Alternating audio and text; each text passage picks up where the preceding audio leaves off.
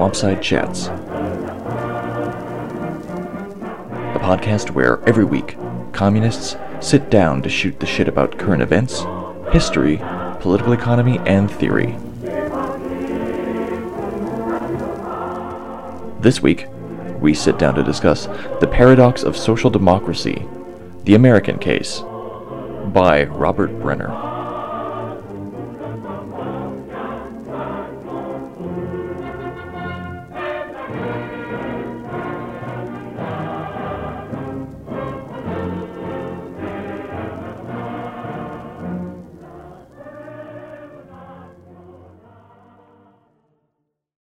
I'm Jake.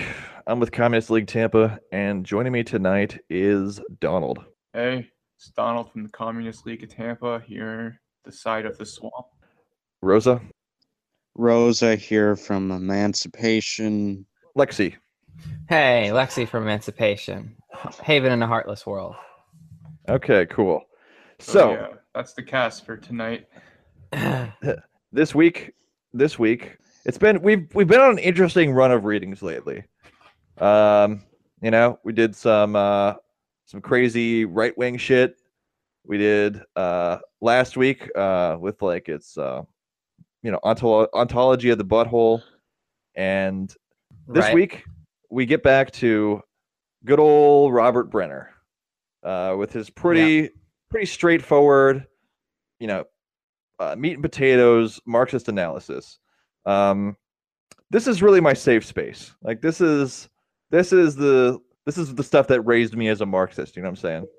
Yeah. Um, Well, yeah, Robert Brenner, and we're reading his piece on um, social democracy, yeah, the paradox of social the democracy. paradox of social democracy by Robert Brenner. This is the, the American case. yeah. The full title is for, for 100% clarity: "The Paradox of Social Democracy: colon The American Case." Yeah, so he's looking specifically at America, and he's really, you know, kind of using his what he calls no bullshit Marxist approach. This was don't know if you originally published in um, 1985, actually, which Yeah, is interesting because so much of it seems uh, particularly relevant today for reasons that we'll get into. But 1st Mhm. maybe maybe we should talk a little bit about who Robert Brenner is for those who Yeah. aren't. aren't- Yeah, Robert Brenner was basically a Marxist historian who made a lot of breakthroughs in the history of the transition to capitalism. He kind of fought against the monthly review school and the um, world systems analysis school that kind of saw capitalism as just like a progressive expansion of markets until eventually there was like a rupture.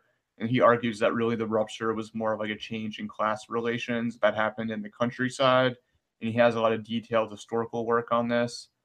And so he's famous for that, and his interpretation of the transition to capitalism has kind of launched a whole school called political Marxism. And he also does um, writings on, you know, things like unions and political strategy, and this writing would fall into that case.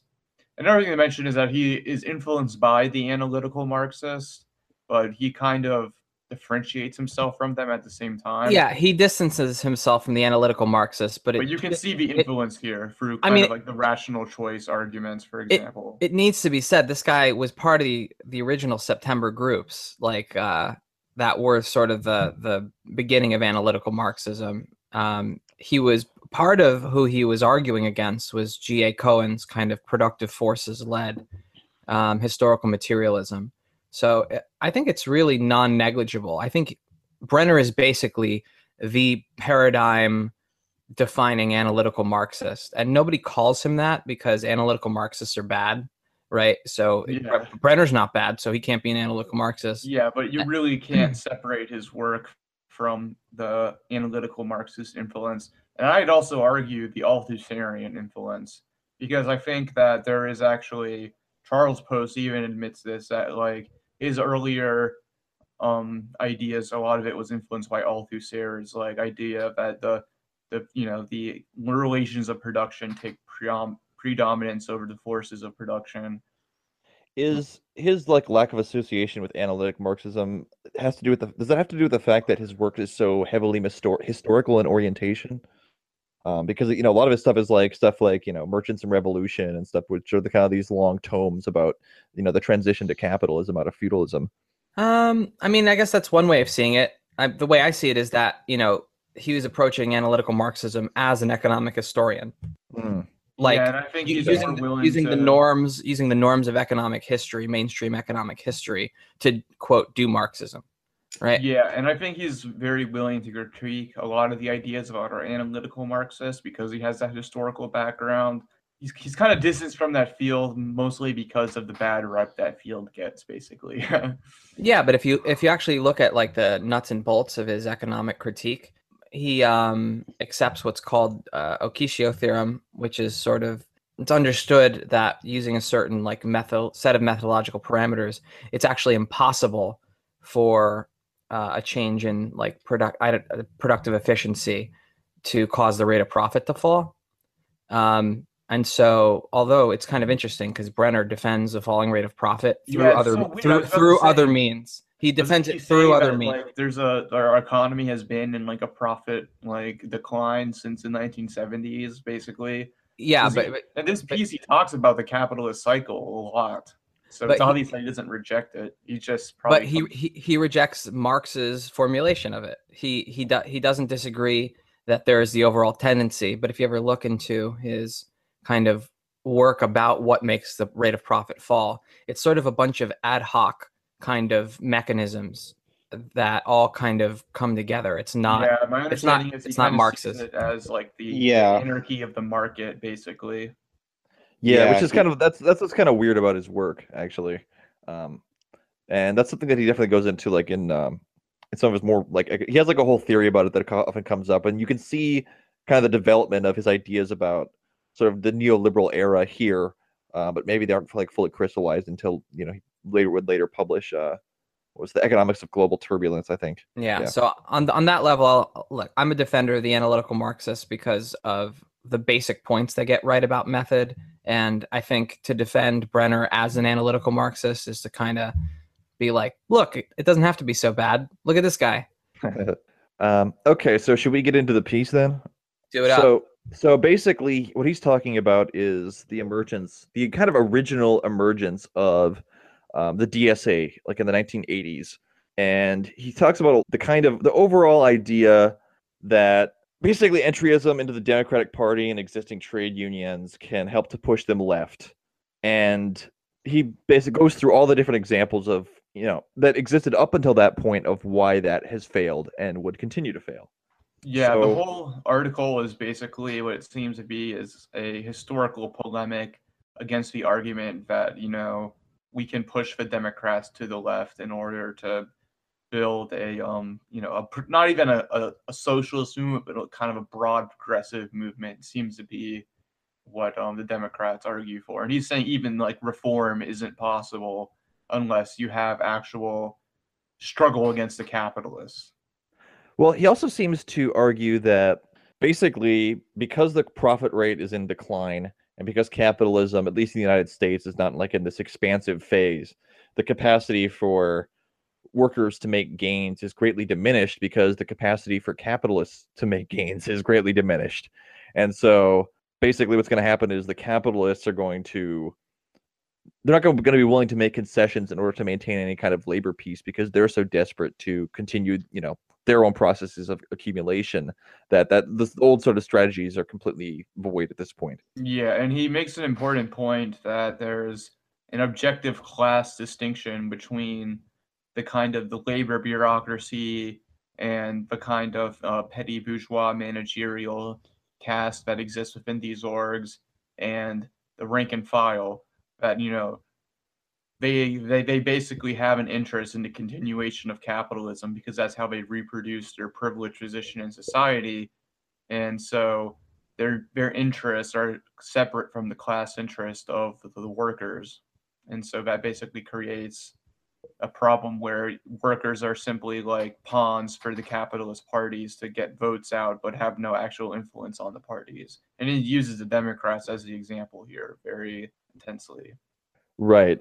Oh, And one thing that he does like torpedo is the latent idea that you still see amongst people who you feel like should probably know better at this point is this idea that Democrats and the establishment of trade unions, the Democratic Party, will sooner or later, by virtue of their repeated demonstrations of failure, will have to go left because it will become apparent that the kind of like centrist ideology that they have is untenable and doesn't win, and that they'll have to sort of embrace a social democratic platform of some kind in order to make gains in the and it'll become in their rational self-interest to do so. And he argues pretty vociferously that no, that is in fact not the case. And yeah. it's not in their interest and never will be. No, yeah, and what they'll do instead is bend over backwards to cut the worst fucking deals, the mo like give the most ground to like try to pretty please ensure their position. Like and that that emerges as their rational strategy every time, all the time. And because what he argues basically is that there are certain points in class struggle where it comes down to a direct confrontation with the bourgeoisie and sometimes also the state.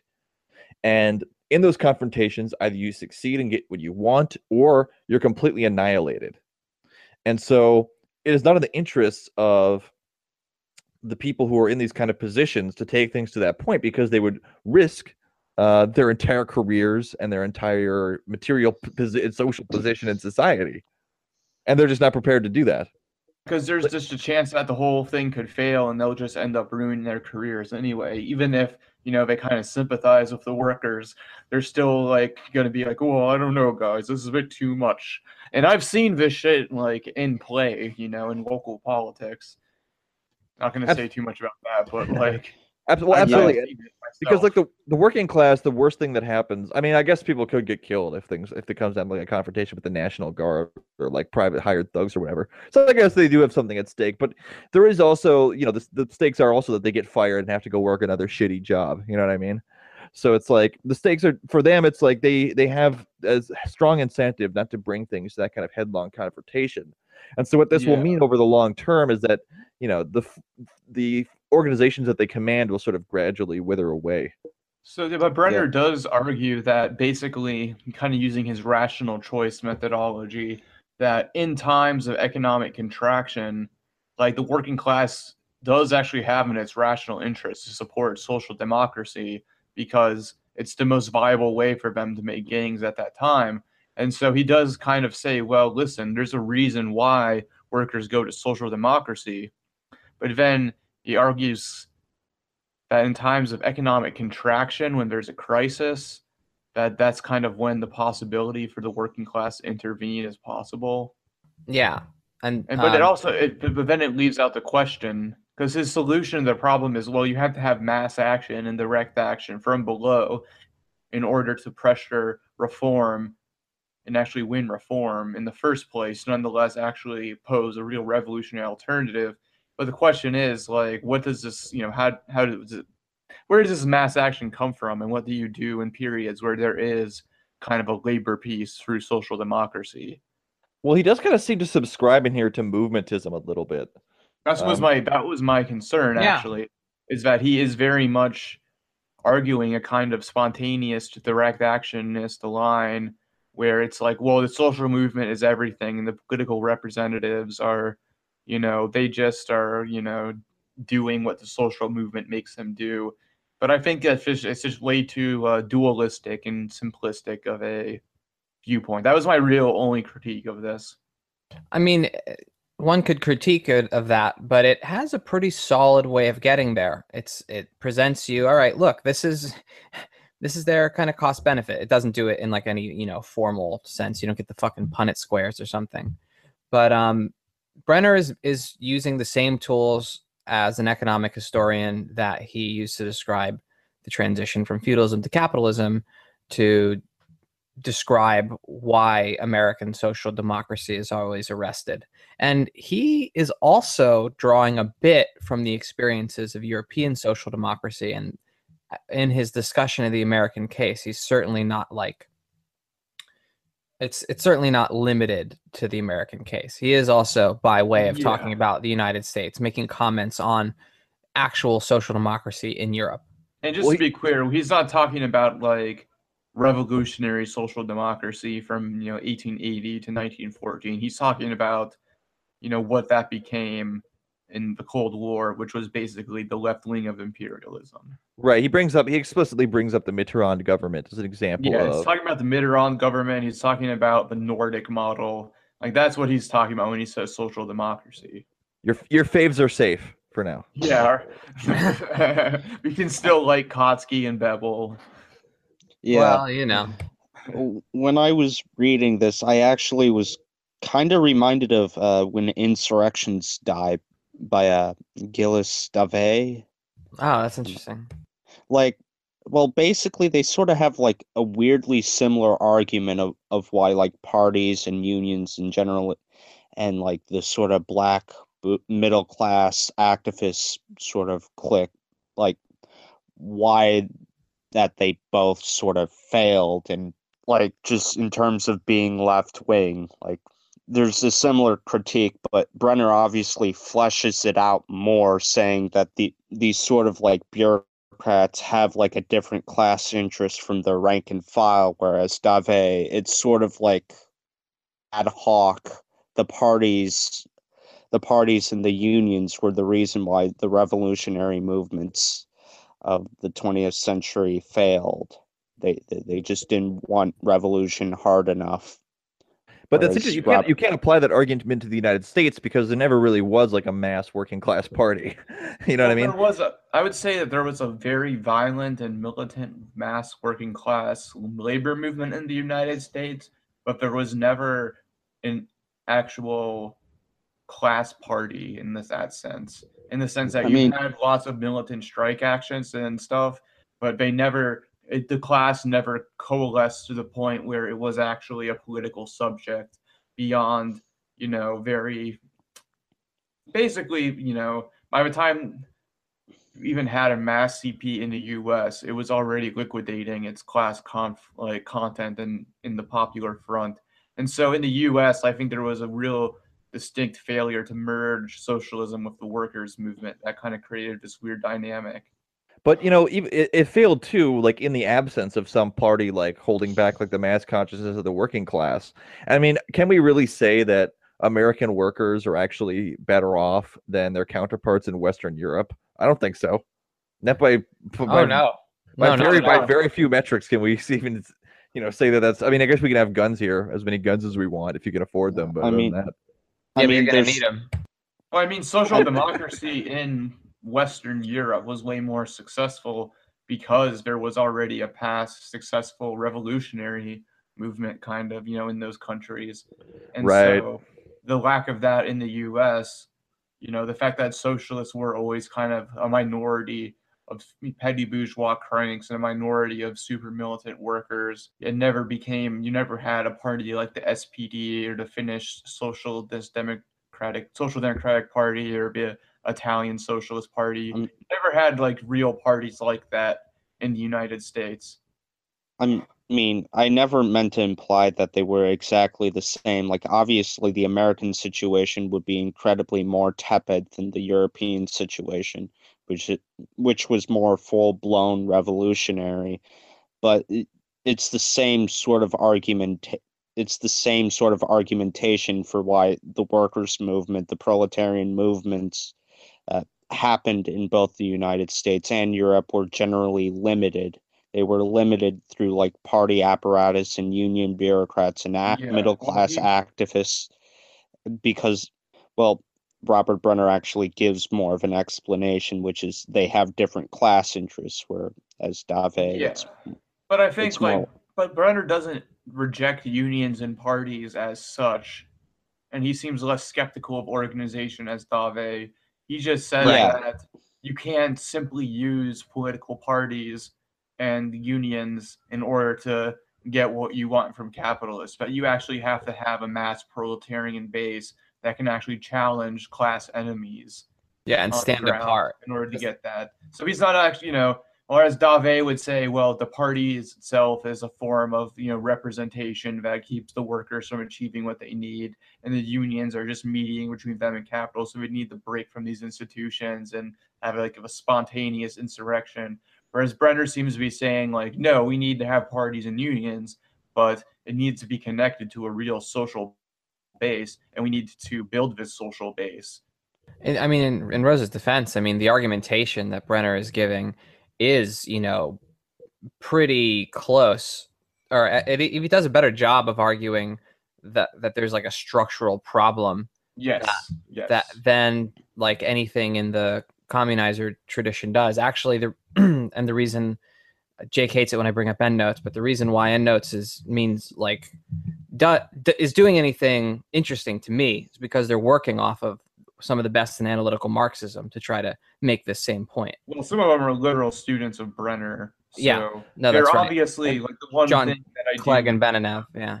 For the record, for the record, I do not hate it when you specifically bring up endnotes. I just don't want everything to turn into a debate about endnotes. That's all. That's Fair all. enough. yeah. Well, the, say I'll just say this about endnotes is that where they are best is economic analysis, and it's obvious that they got those like skills from Yep. And company. Yeah. And I think I think Brenner really does provide a very good economic structural analysis for why social democracy fails. And I think an important part of it is in the 1930s uh, with the, the development of the, the New Deal and the way that the Communist Party liquidated itself into the New Deal essentially and basically ended any kind of class independent political representation for the workers. And so basically any kind of political activity of the working class, therefore, was channeled, channeled into the, Democratic Party. And so Right. I think that the, the roots of the situation we're in, we really have to look at, you know, the um, really have to look at the uh, popular front and the New Deal and how these things were actually very conservative relatively for the labor movement, even though a lot of liber- his, liberal historians celebrate them as like the heights of American leftism how these things were actually processes through which the working class became the declassed subject that it is today. Yeah. He basically has like two cycles of like defeat. The first one is like with the more traditional labor movement that he like goes from the 1930s to like the 1950s and then he starts again but this time with like a more black social movement, black power movement which he defines being defeated in the late mid to late 70s. Yeah, and and that's really what I meant when I talked about cl- cycles of struggle before. Is that you see kind of these cycles of ascendance and defeat of the working class, where you know the working class will form as a class and struggle, and then you have a period defeat where the class is decomposed and atomized. And so he does point out that kind of tendency. There, and some some of that tie, I like how he um he basically ties the kind of larger economic dynamics to the sort of emergence of the, the sort of pulverization of um, class consciousness and the sort of emergence of capitalist realism as a sort of like social common sense. In such periods of downturn, the, the minoritarian and restricted character of working class activity appears to be its natural and permanent character. It therefore tends to form the material basis, the starting point for the formation of working class political consciousness. Class-wide attacks upon the prerogatives of the capitalists, let alone the transition to socialism, are off the agenda. The majority of working class people conclude, therefore, that they must accept as given the basic ground rules of the capitalist system, especially the requirement for capitalist profitability as the basis of the operation of the system. It is appa- the apparent unchallengeability of the capitalist property in the capitalist state which forms the necessary, although insufficient, condition for the widespread acceptance within the working class of reformism. Um, so he uh, he basically says that like yeah ref- like he basically accepts as given that reformism is kind of the basic consciousness of the working class uh, in these which is I think is basically true like in these periods of downturn. Um, yeah, and it makes well- sense because you if your class has if you if your class has no collective institutions to struggle against the capitalists, like you're basically your best bet is that the capitalists make as much money as possible and it literally trickles down to you. So it's like trickle down economics becomes popular amongst workers because of you know, real situations they have to deal with. And this also kind of relates to how Brenner does kind of say, well, you know, it's it's just the rational choice that people make when they like you know sign up for the Democratic Party or not because it's you know it's it's Yeah. simply the best option in these given economic circumstances and unless a, a political alternative exists and some kind of rupture in the political paradigm happens, like that's just you know going to be the the rational choice.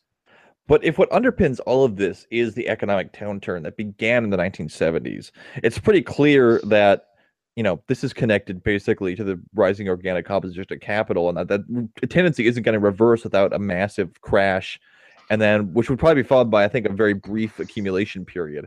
So, is there can things like degenerate to such a point that it would force the working class to fight back again, or are we basically just like subject to like an ever increasing hell world?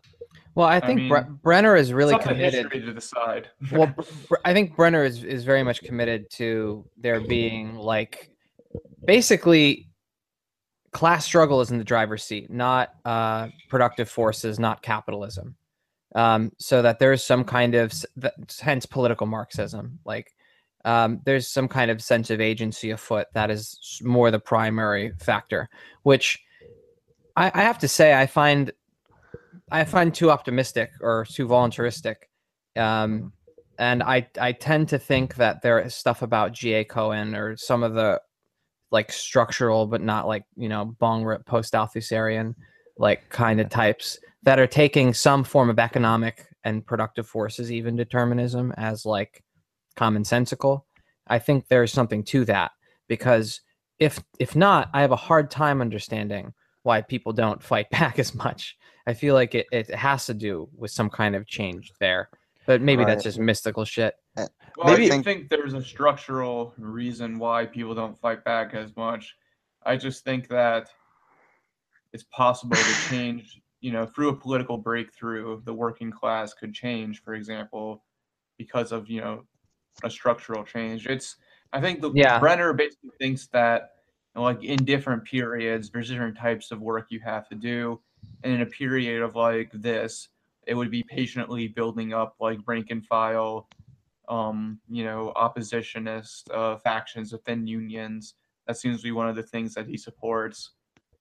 Mm. And so, yeah, that that just it seems he doesn't seem to reject, you know, that any kind of political action is necessary. Or, No, and I think I, I, and I think it's really uh, important that by using rational choice theory, there's a way in which he's sort of dignifying uh, decisions that he is, you know, also thinks are kind of against perhaps some like broader, headier, long-term interests. And he's still calling them, you know, it's reformism as an ideology of the working class. yeah, But- that reformism is it's an ideology of the working class because of their real practical existence. Which you know, now that you mention it, that does sound kind of Althusserian. Because from what I- from what I understand, I, I call that stuff, you know, like that seems like the com- it seems closer to like commodity fetishism or something, where there's a reality of the situation that causes one to act in a way that might not be for the long-term proletarian communist interest, but it's a tr- it's true, you know. It's like it's it's a real part of reality, and it's a rational response to reality, and it's not just false consciousness, you know. Yeah, it's Like- not so much false consciousness as just lacking socialist ideology. Well, like, see, I think Uh, yeah, like, that's the problem. I feel like Marx should just be more honest and say, no, it's not false consciousness. We just haven't been converted to Marxism yet. Like, well, I mean, I, I I I also disagree with that though because I think the way I, ideology is used doesn't help get at um, people's rational responses to things. Well, I think it's actually a little bit of both. Like, I actually, in some ways, I kind of agree with Chomsky in that we can't actually underestimate like how important it is that you know the the world the, the perspectives that are presented to people are on this very narrow band and that's expanded to a certain extent with the internet um, so i think that the fact that like these the marxist ideas and that kind of framework is deliberately like withheld from people does actually have an effect on consciousness and does i think prevent people from um, being able to you know re- put things within perspective. Um, so as a result yeah i mean that uh, but there are like material forces in, and social relations in society that will lead people to live a certain way of life in order to habituate themselves or in order to acclimate themselves to the system. And thus what they look for out of ideology is a way to justify um, their own acclamation or they look for an ideology that um, allows them to sort of rationalize um, what it is they're doing. Um, does that make sense? Yeah, no, I, th- I think that makes sense. But but for me, the question is, it's not a matter of being like I I'm a Marxist. I have the Marxist ideology. This Marxism is a worldview. It's more of a question of getting people to make uh, to use like a kind of socialist reason or like um, have kind of sort of collective responses to things. It's to change the way rational action works rather than to change people to think to sing, you know, the Internationale. yeah, I see. I see what you mean, but I mean, there does. I, th- there is kind of a broader critique of society that is needed in order to, I think, get people. You know, because like it's it's harder to do now because everything's been so subsumed to capitalism. Whereas before there was maybe kind of like an ingrained social memory of like pre-capitalist Yeah. social relations that people could just kind of organically intuit. And I think now like a like a broader systemic critique is more necessary than ever in order to actually um, in order to actually build class consciousness or to build like a some kind of resistance to capitalism. Yeah, and Yeah. I'm I also think that there's like some unique situ unique problems that are specifically linked back to like the sort of decomposition of the working class that happened in the 70s that keep it from sort of being like a cycle that Brenner describes like a continuation of the cycle mainly like the increasing importance of automation in production specifically kind of undermines like the proletariat strength at the point of production which is what made the proletariat like politically a force I don't Like- agree, actually. I think that the Huh. idea that the proletariat is politically a force because it can exercise withdrawal of its labor at the point of production is more of a trade unionist ideology than a Marxist argument. Because Marx's argument is the proletariat is a revolutionary force because it shares a common dispossession from the forces forces of production, and therefore it's forced to collectively associate in order to fight for its needs. And so we could easily say that the point of organization is no longer the point of production, but proletarian districts per se. And so Sure, but Brenner is Brenner of the working definitely. doesn't, Brenner- you know, non-exist. And so I think that it's it's it's a, collective alienation and dispossession from the forces of, of the means of production that produces the proletarian condition and makes it act in a revolutionary way. Now, So I Donald, think what, what you're saying is very is- very Marxian. It's like it's it's very much of Karl Marx. But the thing about the Marxist tradition is that it is very trade unionistic, and I it mean, is. but I think that's because of you know economistic distortions that come from you know trends like syndicalism and trade union I, I think it, I think it naturally kind of flows from Marx pointing to the existing trade union movement as the likely harbinger of proletarian freedom. Like if if that wasn't the case, I don't think people would make that association. But that's exactly what the Communist Manifesto is all about. yeah Well- specifically of the working man He's the talking working about class Chartist movement more so in the Communist Manifesto, though. Like, he's specifically talking about a political party. Perhaps. Um, but the, he's I think he's talking about like a broader tendency. It's not just I mean, uh, and he does see the importance of the union movement, but he also recognizes the narrow guild-like craft elements of it and argues for industrial unionism and for you know the unemployed to be like Right. considered part of the proletariat. So, I mean, you can say that. Yeah, I not, I, I mean, not in the, I the don't Marx- manifestos. The manifestos tricky. Um, maybe the the later Marx is better on this. Like I this mean, is yeah I just think Ma- that Marx Marx himself clearly- is kind of like inconsistent with that. Like he talks about a labor army at s- I I can't remember which point, but he still like has like I mean, the IWW like in the about- communist communist manifesto, he talks about lumpen proles Right, not being right. revolutionary that's part of what I'm thinking about. specifically. Well, I think we have to look at how Marx's views developed. For Right, right, example, in totally. the, the, the program for the French Workers' Party, mm-hmm. specifically says that the emancipation of the productive classes is the emancipation of all of humanity despite race or sex.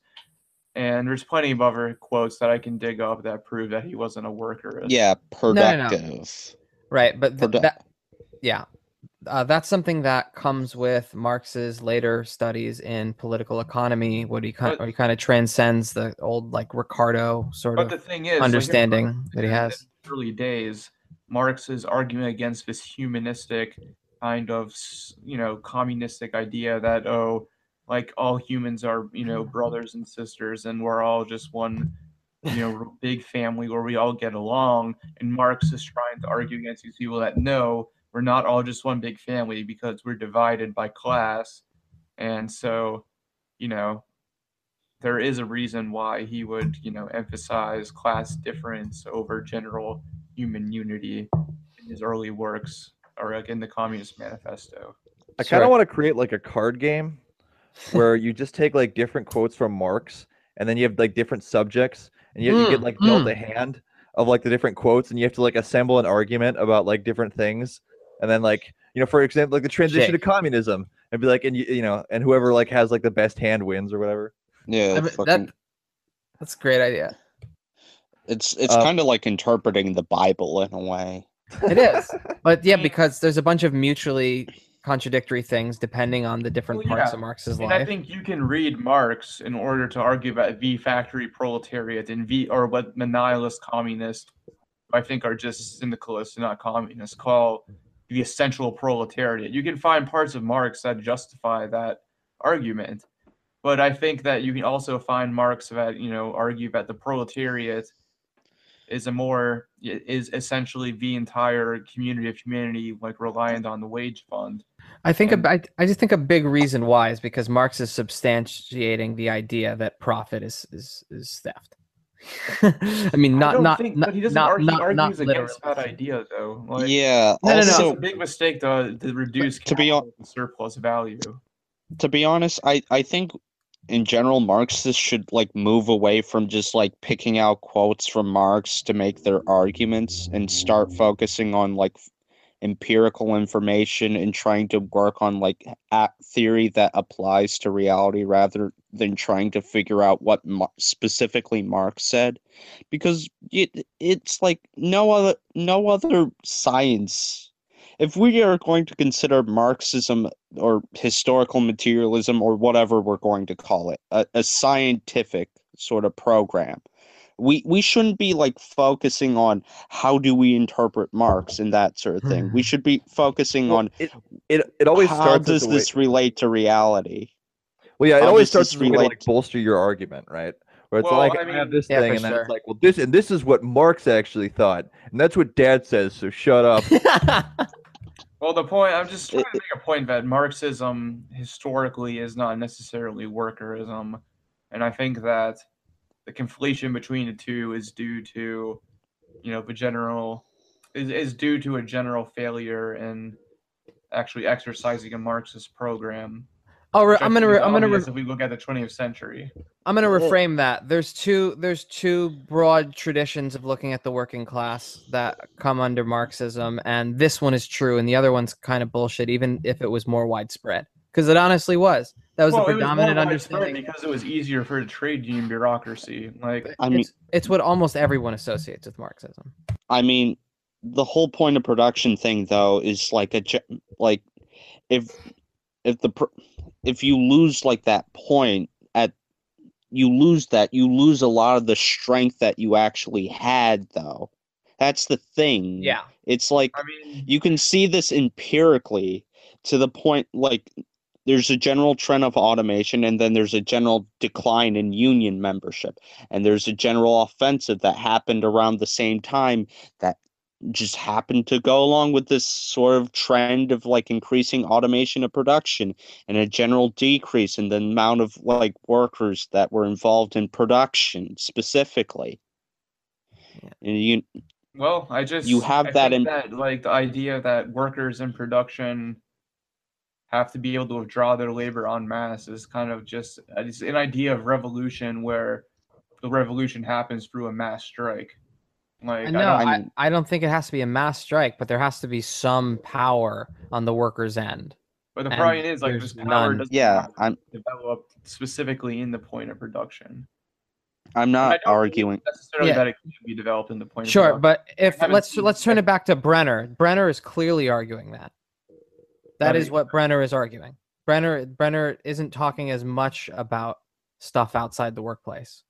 This is yeah, what he's arguing that you need. I think, and this is the problem with Brenner is that he kind of has this economistic argument that you need, we need like you know the workers in the factories to to rise up and do direct action, and that will get you know that will give us a base that we can use to build a real communist party. Is that though? Because he he also he also talks about the civil rights movements and he talks about just kind of like Right. m- mass movements in general. So I don't know if he's actually literally just talking about like the factory proletariat. That's where like the movementism actually kind of creeps into this a little bit. That's true. Yeah. So yeah, Yeah, he's just, that's he's just true. saying like you need mass movements that use direct action in the street, basically. So um in section three, he talks about uh the Jesse Jackson campaign. Um, which again is really interesting because I remember um during the whole Sanders thing, um, you know, reading Black Agenda Report, and they were w- one of the few people really harping on how this is basically like Jesse Jackson. This was Jesse Jackson all over again. Yeah. And you know, reading through this because I didn't know that much about you know the Jesse Yeah. Jackson thing. You know, it's kind of before my time. I was- I mean, by the time I was sort of beginning to pay attention to politics, like Jesse Jackson was like the butt of jokes. You know what I mean? Um, yeah, and uh, I think it's interesting how you had like this relates to the new communist movement. How like in the '60s and '70s, you had all these like students who went into the factories and converted to Marxism, Leninism, and Maoism and stuff, and then by the 80s, you know, they went from trying to build like ML parties who are anti-revisionist into like supporting the Jesse Jackson campaign. And I really I think that kind of kind of shows a weakness of movementism itself. Right. I think that the Jesse Jackson campaign was a breakthrough where the radical left decided that like we need to work with the Democrats and kind of set up the situation we have today. Well, and you see, you know, also in some ways like precursors to Obama too, in that so people went in and they built these organizations that were designed to kind of be like popular mass movement building things, but the but all the efforts of them went into building the Jesse Jackson campaign, and when the campaign was over, those things completely collapsed because they didn't have a raison d'etre beyond getting Jesse Jackson primary votes. Um, it also talks as you know, you also see like the repetition of history in that um, Jesse Jackson obviously endorsed Mondale, and Mm. because there was literally nothing to compel him from doing otherwise. The thing about the Um, program and changing the democratic program and Yeah. how Brenner's whole like a cum- cumulative critique throughout the essay that you know they're gonna go for things that are on the left end of you know you know the um, American political spectrum and they're going to look pretty radical and a lot of the stuff that was he was even talking about throughout the article really did approach social democratic program but they're never going to fight for it because look at this little you know rational choice picture of what their what their uh, uh, incentive world is like Exactly. And like and what's what's so depressing about reading this piece too is because they talk about how, you know, in the late 1970s there was a point where they had, you know, the House, the White House, uh the Senate, they they had everything they needed. Yeah. And uh, and they just they basically sat on their hands the entire time and then nothing happened. And then they wonder Oh. why all of a sudden the electorate starts voting Republican. And the exact same thing happened for a much briefer period. that's although- exactly what i thought Shane. for a much briefer period. Um, you know, once once Obama was when Obama won in 08, yeah um, they had everything they needed, and then they were like, "Well, we actually need a super majority to do anything." Because we're um, not we're not going to use reconciliation we want to be consensus driven Right. And all, and I- yeah, all of a sudden they were yeah. all of a sudden they were Occupy for for like five for some reason they became Yeah. Occupy for two years. Uh, and once they had all the power. that's right and, And that was actually one of the things that did actually, you know, I briefly like flirted with being like supportive of the Democrat. Like I voted for a bunch of Democrats the first time I voted in 2008. yeah yeah And Same. As soon as like the healthcare thing happened and they couldn't do anything, I was like, okay, yeah, that's what I thought. I figured that I knew this. I knew this was bullshit. I don't believe now. I don't believe in nothing no more. I'm going to law school.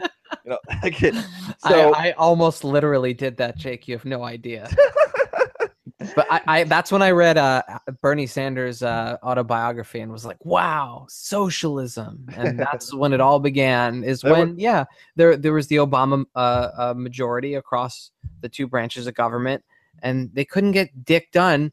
And I remember when they lost the public option. That is when I became a socialist. Yeah, and I think it, but it also shows that people act with the political opportunities that are available, and then when those political opportunities end up failing on them, there's that potential for like a new political opportunity to develop. But the thing is that you have to have some previous existing infrastructure in order to build up upon that discontent. If that makes sense. Well, and one, th- And one thing, seems like all we really have today is the DSA, which is you know really in the, kind of in the midst of an inter-party struggle to kind of break away from the dem tailing social dem reformism that you know Brenner mean is pseudo party. attacking. Yeah, like Pseudo Brenner party. is very like arguing very much like a lot of these critiques from Brenner really could be channeled against the DSA. He's Oh, a centrist. absolutely.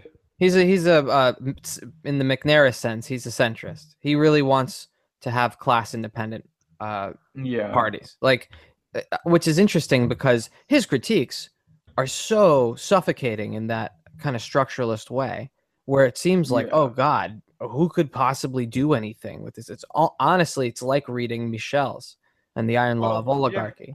I mean, like, but I think really it's just the, the centrist part, though. Like the, the aspect of centrist or whatever you want to call it. I hate calling it centrist. Is, but yeah, sure. it's just the strategy Mc- of patience. Macnairist, you know. Is that you know we don't have to we don't have to have some kind of like spark that lights a prairie fire and creates like a spontaneous mass riot that you know ruptures through everything. We kind of just have to patiently build our forces. And I think that where the CPGB don't follow the strategies, they don't actually like go out and try to organize the working class. Which I mean, is Yeah. I, I have no idea think- what they do.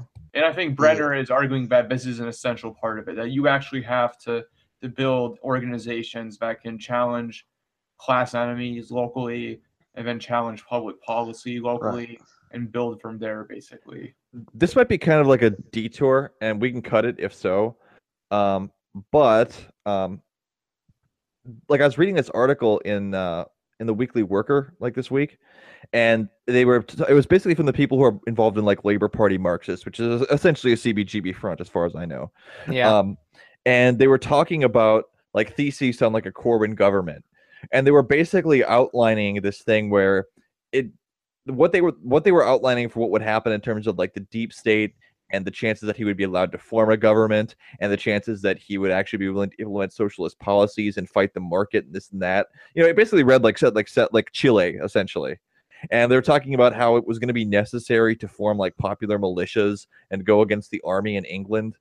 And like just like reading reading like the levels of like the kind of shit that would be necessary for like a Corbyn government to work by their own admission kind of made me like question like the seriousness of what they're even doing because like Mm. is like the CPGB like running drills and like like recruiting like recruit no are they running are they are they like recruiting like former IRA specialists in like like urban guerrilla war like are they Well, doing I think anything the point there, though, is that like for a Corbyn government to actually be a real victory for the left, like there actually would have to be like a, a revolution, and like they're just basically saying like, hey, like listen, like if you're not ready for fucking like real ass shit, like.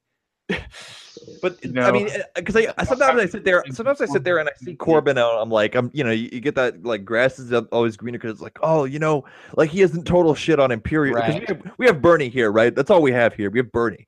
Oh, so we look at, oh, he isn't totally shit on imperialism, and um, you know, he he made that video where he basically told the banks pretty explicitly to go fuck themselves. You know what I mean? And he he does this and he does that, but then it's like when you think about it, it really is kind of the same problem. Yeah. Um, yeah. Yeah, which is yeah. like um, the, the it, there's this it poses like the exact same dangers to link this tangent back to the text, Robert Brenner actually gives an example of like what would happen if a government actually tried to go full hard with social democracy. Yeah, Just Miller like on. go, yeah, Millerand. Uh, he basically gives the example of the socialist government in France, which tried to go hard with social democracy, and it Mhm. ended up causing like incredible inflation and capital flight. And this was just Keynesianism. This was just like Keynesian sort of Yeah. social democracy. Not even they didn't even try to like do any any weird stuff with planning like Chile did. It, it- it was just it Yeah, was just- exactly. I always just ask myself, does do the Jacobin people, like the main editorial line people, do they ever actually like think about the Mitterrand government? this and it does. I think they do actually Yeah. kind of talk about capital flight, but then they just like throw in some like bullshit like mass strikers, direct action from below will keep the capitalist in line. Yeah, does that mean we're gonna like go to their houses and like tie them up? I mean, like, what does that mean? You know, Like, yeah, oh, I the- mean, oh, the like, capitalists- taking- they're gonna get on their private jets and they're gonna I mean- uh, they're gonna see those giant marches of people get smaller and smaller and smaller, and then they're gonna call their banker in the fucking Bahamas and be like, "All right, I'm set." You know what I mean? Like, Yeah, Oh. well, I think like, we really need to take what about this Engels stuff? said seriously, which is that in order to have a revolution, you know, you have to have support from the majority of the working class, and you need to be able to count on the army to mutiny, which is basically reliant on a general crisis of the state itself. And Yeah. so, yeah, yeah. like, And history's borne that out repeatedly. like any attempt to kind of overthrow capitalism is going to fail, and any attempt to just tweak it through social democracy too much is going to fail unless there's a threat that that's going to happen. Good old Engels. Yeah, exactly.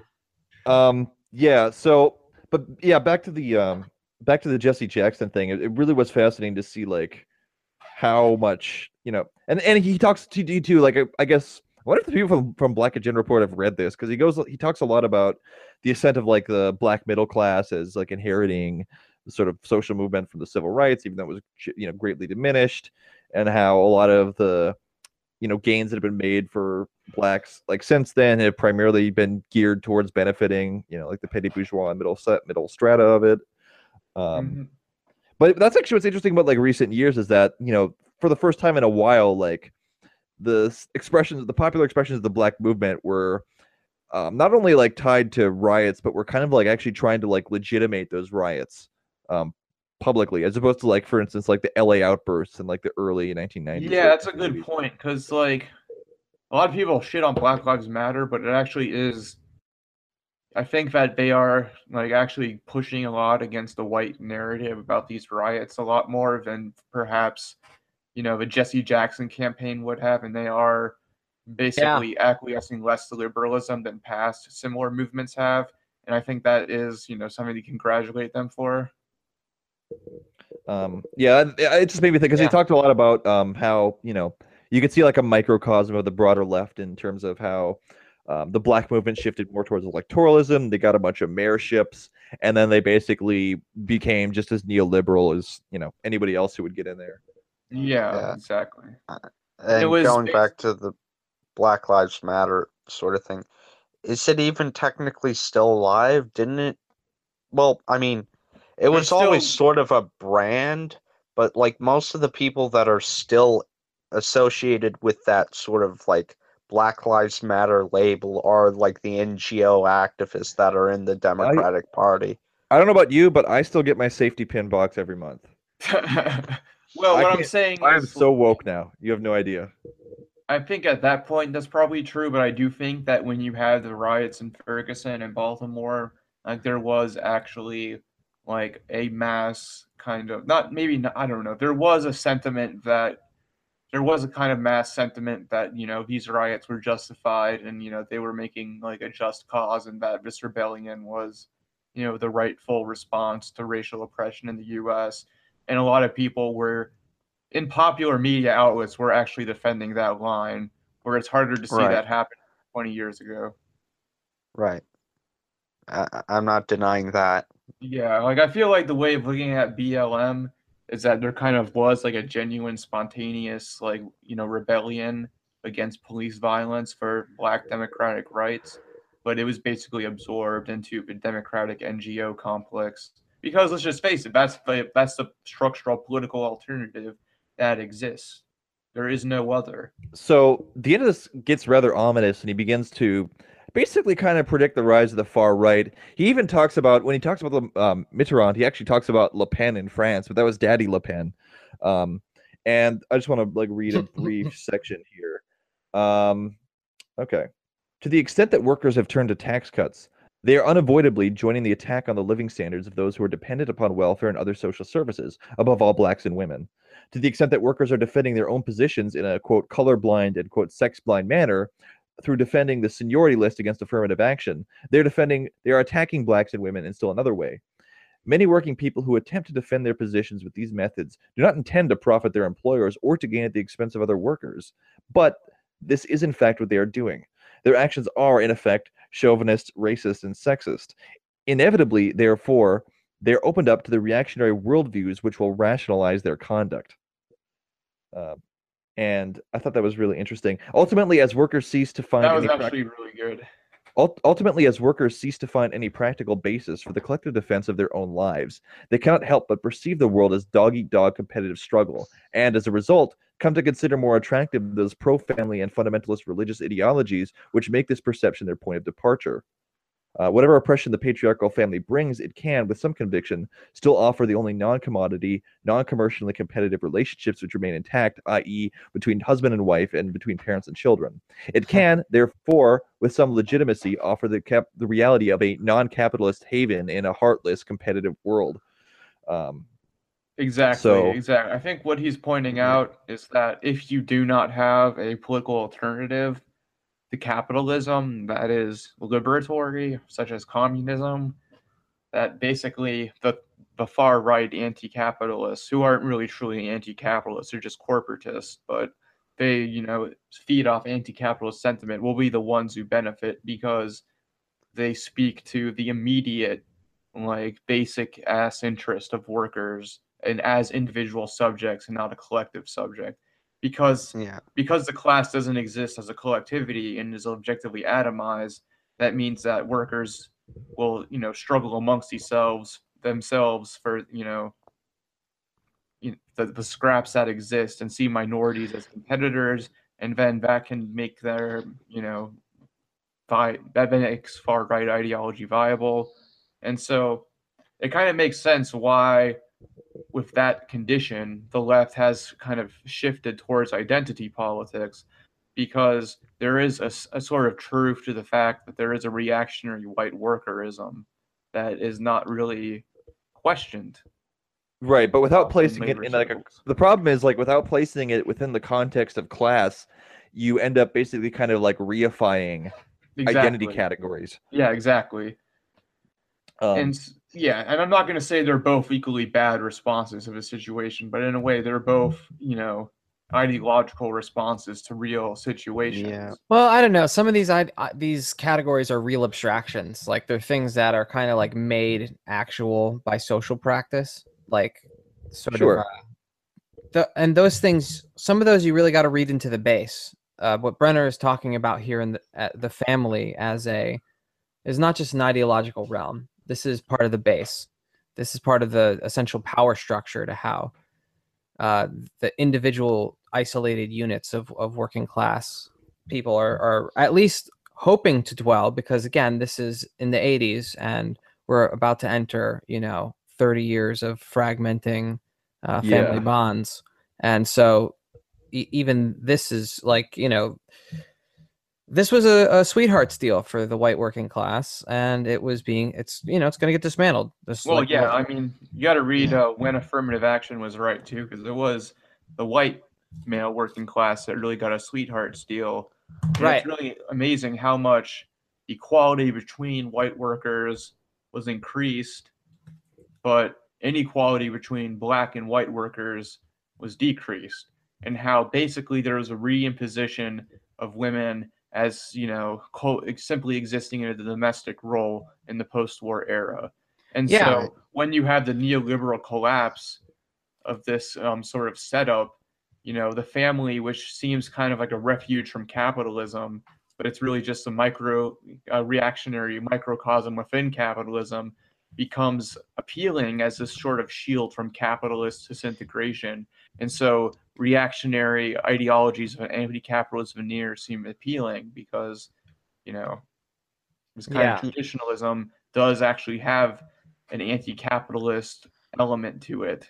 yeah even even mainstream hacks like ross douthat understand that like the nuclear family structure that makes american conservative possible are start well at least starting to understand is that the nuclear family structure that made american conservatism possible was linked to like the development of this sort of Americanized social democracy that was like suburban in its nature and linked to home ownership and family and that sort of thing and the white worker. Yeah, I this is it's this is, that's the post-war compromise the U.S. got. Yeah. Instead of having a universal welfare state, they had a, you know, racist, like red-lined, uh, you know, white shining city on a hill. But I think that was really important as a I think that was a deliberate project, like the creation of the post-war welfare state was a deliberate project to declass the American, you know, working class. Because there was the idea that suburbia, you know, was specifically designed under the um idea of giving workers home ownership so they felt like they would have a stake in system.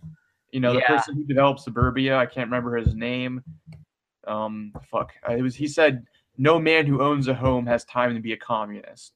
And so you really have to connect the development of suburbia and the development of the kind of post-war welfare state in connection with, you know, the Cold War. And then you also have to look at the compromise of labor and the government in the 1940s that eventually happened due to political reasons and then also the compromise labor made labor made in World War II, and the general integration of the American labor movement with the state. I'd like to read just like the last, very last um, part of the last paragraph here, real quick. Um, okay.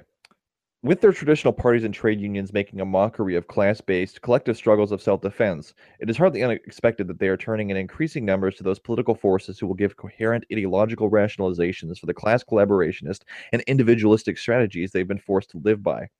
Is it really surprising that Le Pen, with his barely concealed fascism, has emerged from the rubble of Mitterrand's experiment in capitalist transformation under socialism?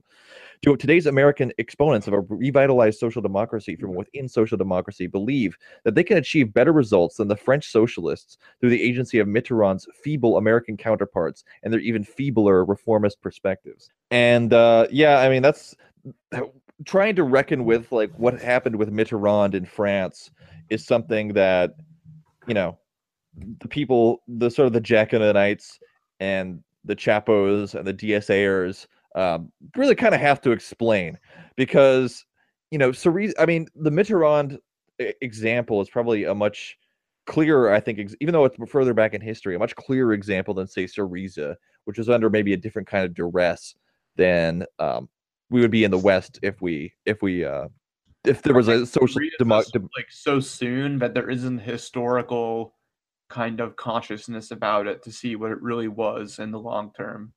yeah that's good, that's Uh, a good point Tom O'Brien's podcast from Alpha to Omega just came back, like just dropped a new episode. They've been off for a while, and it's I saw that yeah it's one of my favorites. And uh, uh, he had um, uh, Sheehan, I believe her name is, uh, the author of Marxism and Philosophy of Science. Uh, do do a sort of retrospective, like her new book is a retrospective on Syriza, and she was like a total booster and got totally knocked on her ass, just like everyone else, being like, "What the fuck," you know, like.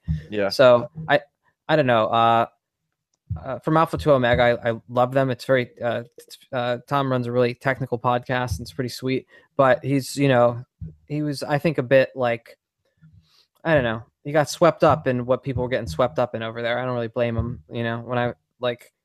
But now that he's back, he's you know that interview kind of brought out a sort of like critical streak. That and that's what I think you know we need to be doing as like lefty podcasters is like if there is anything that pops up, we have to kind of throw tomatoes at it, and I I don't know what else to do.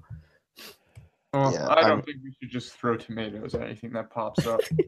there are things that pop up that are worth supporting. Like I No, think you're right. the migrant union movement in Italy is worth supporting and does Sure.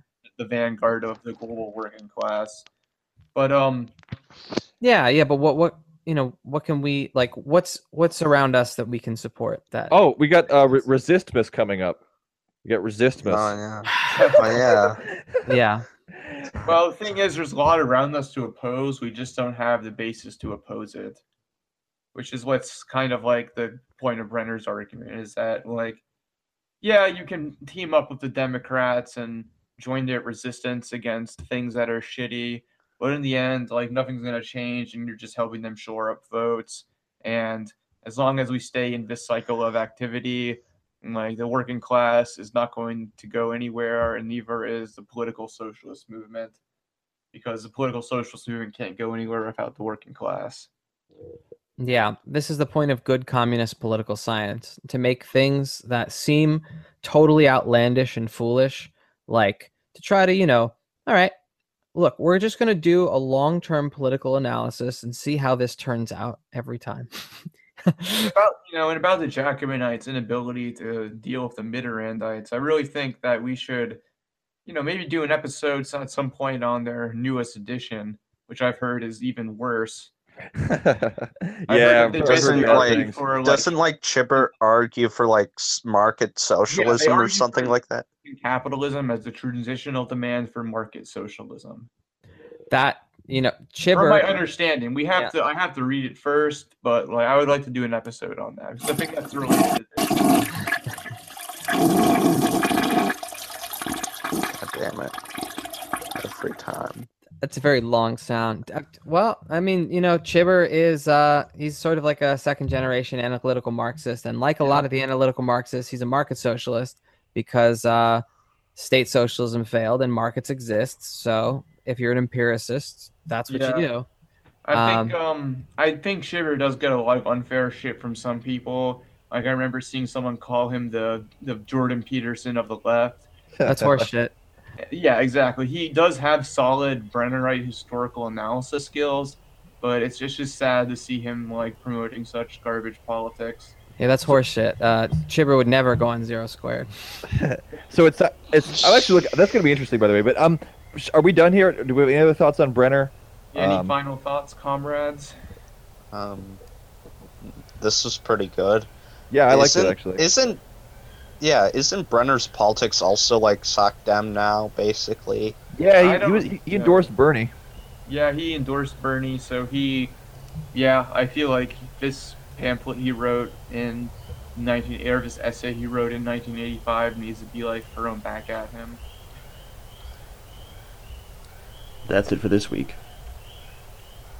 Next week, we'll be discussing an article titled Organizational Materialism Considerations on Contemporary Leftism by Jean Allen. If you want to get hold of us, you can message us on Facebook or you can email us at swampsidechats at gmail.com. If you'd like to support the show, uh, give us a like on Facebook, leave us a review on iTunes, or uh, tell two friends about us, and then they'll tell two friends, and they'll tell two friends, and pretty soon everyone will know who we are. That is, of course, assuming that you have friends. But if you don't have friends, uh, keep listening to the podcast, and you can pretend like you do. So until next time, keep your boots clean, your feet out of the swamp, and your head in the revolutionary clouds of tomorrow.